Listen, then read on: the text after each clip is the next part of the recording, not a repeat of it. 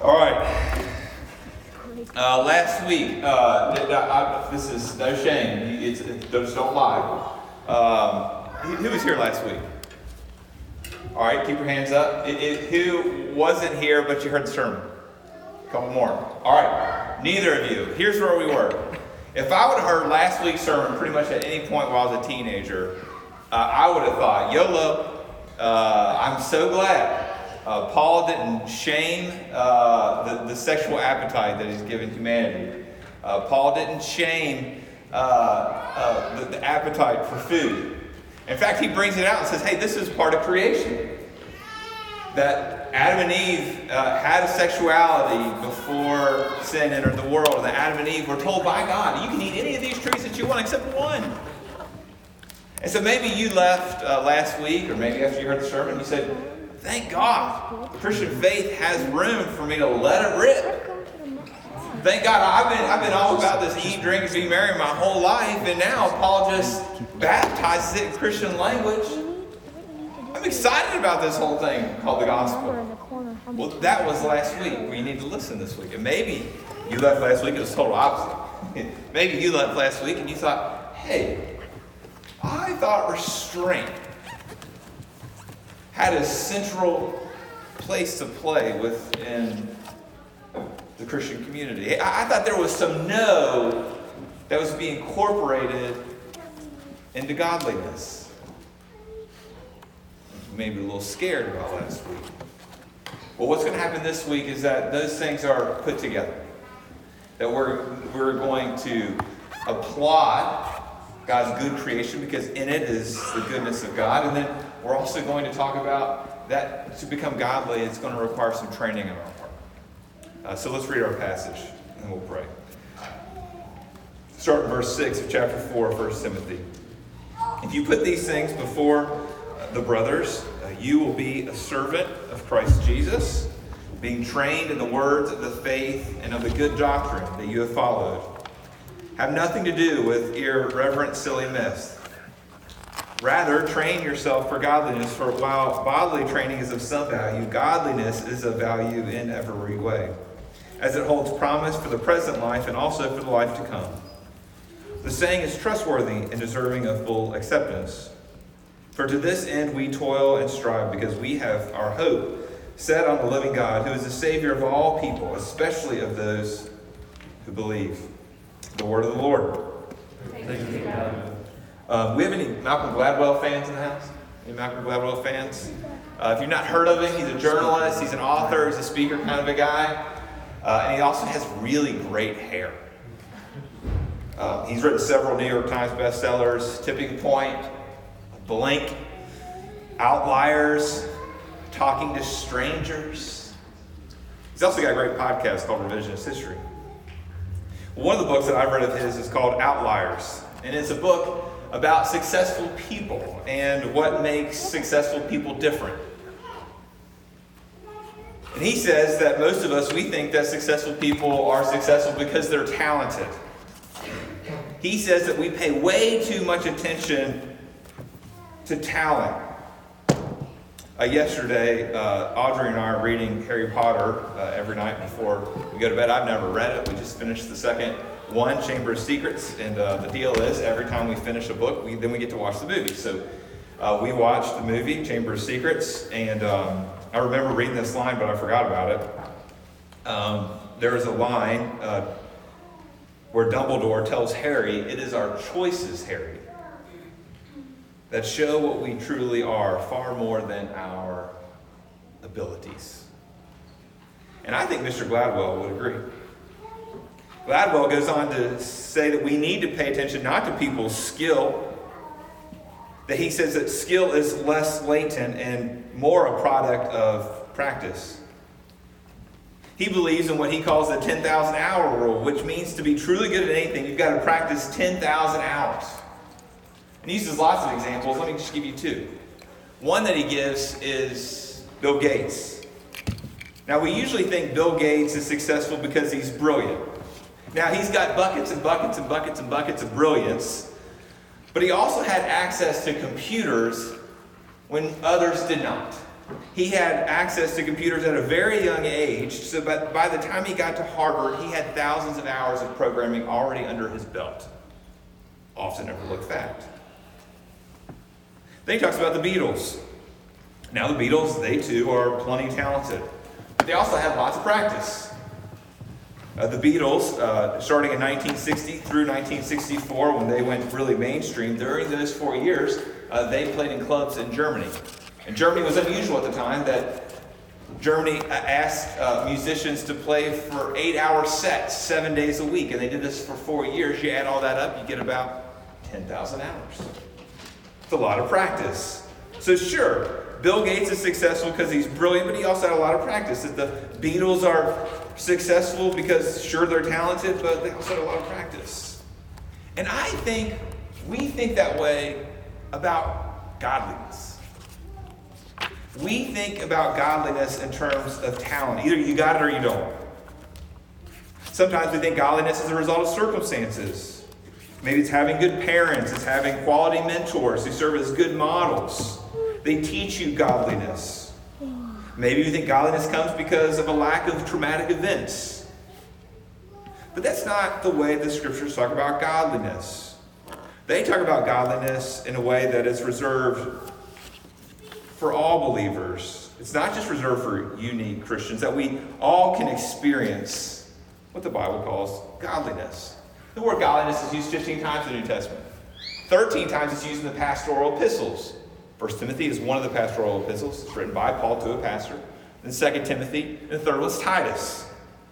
13 of those 15 are in there that he really wants these young pastors to develop this character of godliness. And then nine of those 13 that are used in the pastorals are used here in 1 Timothy. So let me define godliness since it really is at the center of the sermon tonight. It's at the center of our text. And godliness is this gradual, and most of the time, slow, difficult, and inconsistent transformation in a Christian from self centeredness to God centeredness. Godliness is, let me say it again, is the gradual and most of the time slow, difficult, and inconsistent transformation in Christians from self centeredness to God centeredness. It's a process of living your life based on what moves forward your agenda to living your life based on what moves forward God's agenda. And so, how do you become godly now? How do you become godly? Our text is really clear that we become godly through training. It's this 10,000 hour principle. It's not that we're to become experts or impressive for the sake of our reputations like the Beatles or Bill Gates. But it's 10,000 hours in the sense that godliness is not latent. It's not natural. It has to be developed. It has to be cultivated. And it's got to be cultivated via training. You see the word training three times. Look at the text. You see the word training in verse 6. You see it again in verse 7. And you see it a third time in verse 8. And in verse 6, the word for training is different in the Greek than it is in verse 7 and 8. In verse 6, it means to nourish. In verse 7 and then again in verse 8, it, the word that's used is where we get the word gymnasium, and it means to work out. So training is going to involve diet, nourish, and exercise, work out. We all know this, and maybe we know it too well, and we condemn ourselves for it, but Watching your diet and exercising require this whole thing called discipline. And some of us are great at discipline. Self control, having a strong will, being committed, they come as natural to some of us as the air that we breathe. But to others of us, discipline is about as foreign as algebra is to me. And both responses, though opposite, are equally opposed to the gospel. See, when discipline is natural and you begin to exert this kind of effort towards your godliness, what lurks right around the corner is pride and self righteousness. But when discipline is foreign to you, what hangs around the corner is self pity and self condemnation. And here's what both of these extremes focus on they focus on your performance. And it makes sense. Most of us, we root our identity more readily in our performance than we do in God's grace to us in the gospel. So when you pull up to the gospel table to be nourished, when you step into the gospel gym to be trained, you've got to be firmly aware that God's grace, it's not opposed to effort. But that effort alone is not going to get you where you need to go. So let's look at both aspects of this training. We'll start out with diet. Paul puts out two tables for us there in those first couple verses. There's two tables that Timothy and the church at Ephesus can eat at. The first table is a table of junk food. You can eat a lot of it, and it's not going to have much of an effect. It's going to make you feel sick. Going to make you unhealthy. He uses the phrase irrelevant and silly myths. There's a temptation for us to eat that. You might say, Well, I'm not into mythology, Marsh. Now, the Greeks might have been for back there in Ephesus, but that, that, that myth thing, that's an ancient thing. That's not for me in the modern day. And you're right in some ways. But let me remind you that this is just the content of the false teachers. We've been looking at the false teachers ever since we started here in 1 Timothy. And the false teachers, what they were doing is that they were promoting a way to godliness, what they termed godliness. They knew that there was in these people a desire to be different than they were. But they were giving junk food to them to make that transformation come about. And so, what's the junk food that we're tempted to eat? It might not be irrelevant, silly myths, but it is silly. And I think they all end in the phrase ism. There's different kind of isms that we're tempted to eat at to produce change. One is legalism. Legalism just says, just seeks to understand the necessity of obedience. But what it misses is that no one can satisfy all of God's requirements. Maybe the one you eat at is the one we kind of talked about last week. It's this fancy word, asceticism. This is where you deny God's creation in order to focus on the spiritual. Maybe it's mysticism. You've got this insatiable longing to have this emotional experience that will transform your life. Maybe it's activism. Activism just promotes that the evil on the outside is greater than the evil on the inside. And it doesn't leave room to seek Christ because you're too busy fighting everyone else's battles and ignoring your own. And there's what I would call biblicism. This is for the theological types. This is for those who want to dedicate their life to the study of the Bible and of Jesus. You can dedicate your life to the study of that truth and not allow that truth to permeate your life to transform you. Now, these are all tables of junk food that you and I can eat at. We can anchor our soul there. But real change is only found when we pull up to the gospel table. And that's where we need to be nourished if we're going to be truly godly. But what does that table look like? Well, think about the metaphor here. We're talking about food. Is there a meal that you could eat, that I could eat, that would prevent you from ever being hungry again? The answer is no. Of course not. Well, it's the same with the gospel. Sure, there, there is a point where you're converted. You're changed forever. You're transformed from being an enemy of God to being a son or daughter of God. And you can't ever change back. Your identity's fixed. But even though your identity's fixed as a son or daughter of God, you can never be an enemy of God again. It's easy to slip back into what one author calls a good day, bad day mentality. And when we slip back into this mentality, we feel like God loves us and blesses us on our good days. And on bad days, we feel that God is against us and He looks angrily and unloving at us in judgment. But if you pull up to the gospel table, you're going to see that your worst days are never so bad that you're beyond the reach of God's grace. And on your good days, you're never so good that you're beyond the need of God's grace. And that's the gospel. Here's what Martin Luther says about the gospel. He says, It teaches me not what I ought to do, but what Jesus Christ, the Son of God, has done for me. That he suffered and he died to deliver me from sin and death. The gospel is the principal article of all Christian doctrine, wherein the knowledge of all godliness consists. Most necessary it is, therefore, that we should know this article well, teach it to others, and beat it into our heads continually. In other words, pull up to the gospel table to be nourished all the time. So the question comes where do you feed on this gospel? Well, you feed on through the means of grace that God's given us. You feed on it here in corporate worship. You feed on it in fellowship with your brothers and sisters during the week. You feed on it during your devotional times when you're alone reading the scripture or you're in prayer. I know it just sounds so elementary. I know it sounds so basic, so 101.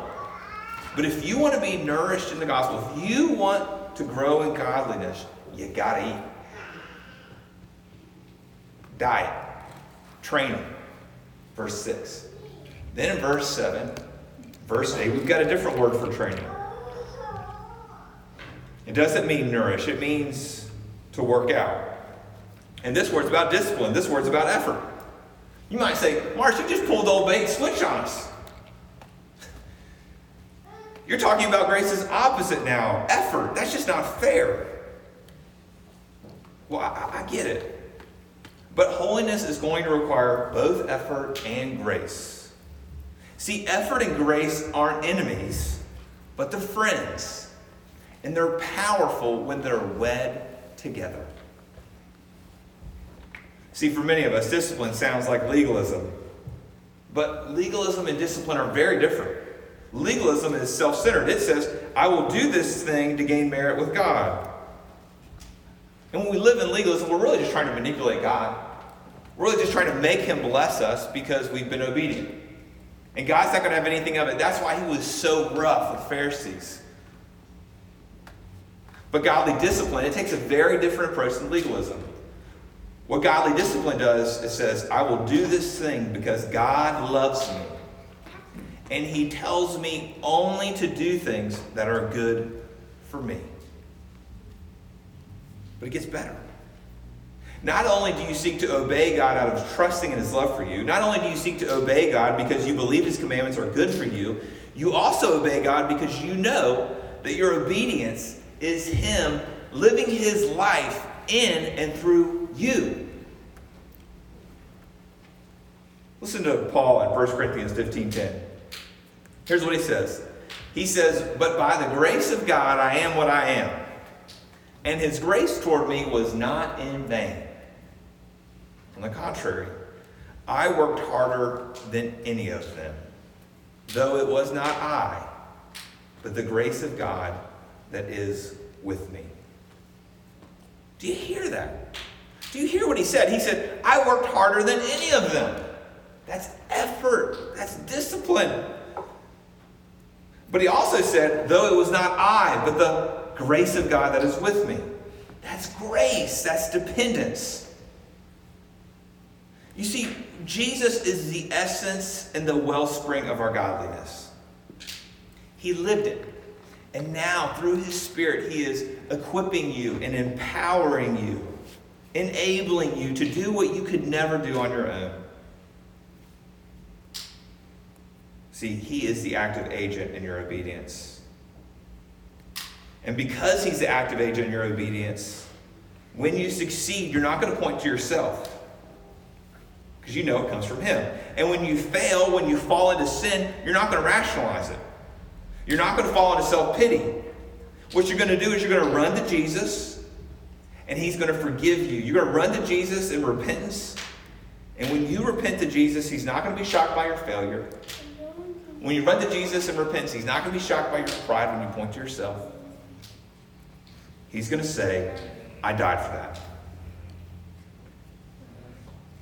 See, He alone is your hope. Real hope isn't rooted in your godliness. Real hope isn't rooted in your maturity. Real hope's not rooted in your biblical or theological knowledge. Real hope isn't rooted in the quality of your character. Real hope's not rooted in your reputation. It's not rooted in your success as a parent, your success in your profession, your success in ministry.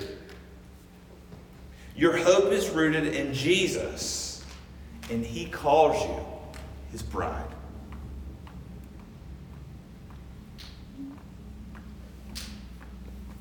Think about it.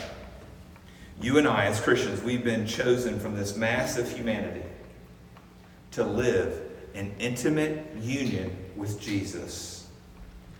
And this union is so intimate that he lives his life in you. I don't know about you, but when I see my sin, I think it would be amazing if God would just tolerate me. It would be amazing if I could just show up to the wedding. But it's incomprehensible that Jesus would make you and make me his beloved bride. But that's what he's done. And so when this whole thing of training comes up and you you're going to need to pull up to that table. Because you need to be reminded that this isn't a good day, bad day mentality. You're going to need to be reminded that God doesn't just tolerate you, that you've not just been invited to the wedding as, a, as an observer. But you got to pull up to the gospel table and be reminded that God has called you his beloved bride in Christ. All day long, we're tempted to eat at another meal. And we go into training. We're, we're so used to being trained in our culture's view of materialism. We're being trained really to be greedy. We're being trained to make our lives all about ourselves, our own self image, our own reputation, our own comfort, our own ease, our own safety, our own peace. Well, none of that works. That's not where our hope is found. We need a different kind of training, a training unto godliness. But what does this look like in all practicality? Well, let's talk about diet, and then we can talk about exercise. I know this is really, really practical. Some of you are like, thank God, Marsh. I mean, you just talk about all these ideas all the time. Just tell me what to do. If I just told you what to do, you wouldn't get the heart of it. You've got to be wooed. And I'm not wooing you, but the gospel is wooing you. But if you've been wooed and you're like, yes, I need to get to the table, let me give you, let me give you a few suggestions. Things have gotten dry for you, a little stagnant. First thing I would tell you is that, um, again, to be real practical here. There's a podcast, and it's called You Go. It's 12 to 16 minutes. It's a meditation. They read a passage to you two different times. They give you some prompts for prayer, give you some songs, some music, some meditation. Pray as you go. It's been a huge, huge boon to me in my faith over the last year. That's where I've been pulling up the gospel table. Maybe it's this daily prayer project. You guys get it. Hopefully, if you don't get it through your email, we'd be glad to get it. But it goes through the church calendar over the course of 12 months. And right now we're in Lent. So it builds a liturgy for you of prayers and of scripture readings on a daily basis. It's rich. Those are all individual. Those are all just you and Jesus, really. I mean, maybe you could do it with a, your spouse or your roommate. That'd be fine. But let me give you, that there's not just individual ways you pull up the table. You pull up to the table corporately. Uh, Justin and I were talking. Uh, we've got this prayer call uh, that we've had on Wednesdays at 7:30 in the morning. And uh, Justin talked about uh, a pastor at a church he used to work at said, I don't, I, I never learned to pray by praying by myself. The only way that I really pray is when I pray with other people. I think he's right. So join us on that corporate prayer call, 7.30 on Wednesdays. The next one is, is worship. I mean, this is about the weirdest time ever to talk about coming to church, right? In the middle of a pandemic. Uh, but I think what we're going to discover over the course of the next 12 months is that we're been, we've been starving to death. And that we need the means of God's grace, that we need the Word in all the ways it's presented here in corporate worship. And we need the sacrament. We need to see baptisms. We need to take communion to pull up to this table of the gospel. All right, that's all diet. Let me say this. You can be a terrible person, a terrible Christian, and you can read your Bible every day, you can pray every day, you can come to church every week, you can get on these corporate prayer calls, you can be a terrible, terrible person. That's true. But you cannot be healthy unless these rhythms are established in your life. You just got to eat. Let's talk about exercise. Let's talk about working out, obedience, effort. And you think about this, you tend to frame it up negatively, right? All the things you're not going to do. I mean, we are in the middle of Lent. Things that you're giving up. You're not going to drink too much. You're not going to eat bad foods. You're not going to talk bad about other people. You're not going to cuss. You can get your sexuality in line. That's all fine. There needs to be some no in your growth in godliness. But there's a positive side to godliness that requires effort too. And that's cultivating what Galatians 5 calls the fruits of the Spirit love, joy, peace, patience, kindness, goodness, faithfulness, gentleness, and self control. And if you look through those, what one, two, three are like, man, I, I, I, I'm really low on that. I'm just the opposite of that. Self control, I'm compulsive. Gentle, I'm harsh. Faithful, I'm unfaithful. Goodness, I'm bad. Kindness, I'm mean. Patient, I'm impatient. Peace, I'm anxious. Joy, I'm sad. Love, I'm hateful. Whichever those are, once you commit to put some grace induced effort behind it, I think all of us, we, we, somebody should be able to tap you on the shoulder and say, hey, what are you hoping God cultivates in you? Where are you putting some grace induced effort behind? What are you praying specifically at in your life that God would change you? See, my prayer as your pastor is that we would be a church that we eat at the gospel table, we exercise at the gospel gym, not as ends in themselves, but we do this so that we might love our neighbor, that we might give glory to our Father who is in heaven as he changes us. Let's pray. Father, we need your help. All this just sounds so intimidating. Lord, we're just honest about our, um, that we don't have much of an appetite for transformation. And Lord, that as we're honest about, um, we just have, don't have very little hope that we could be any different.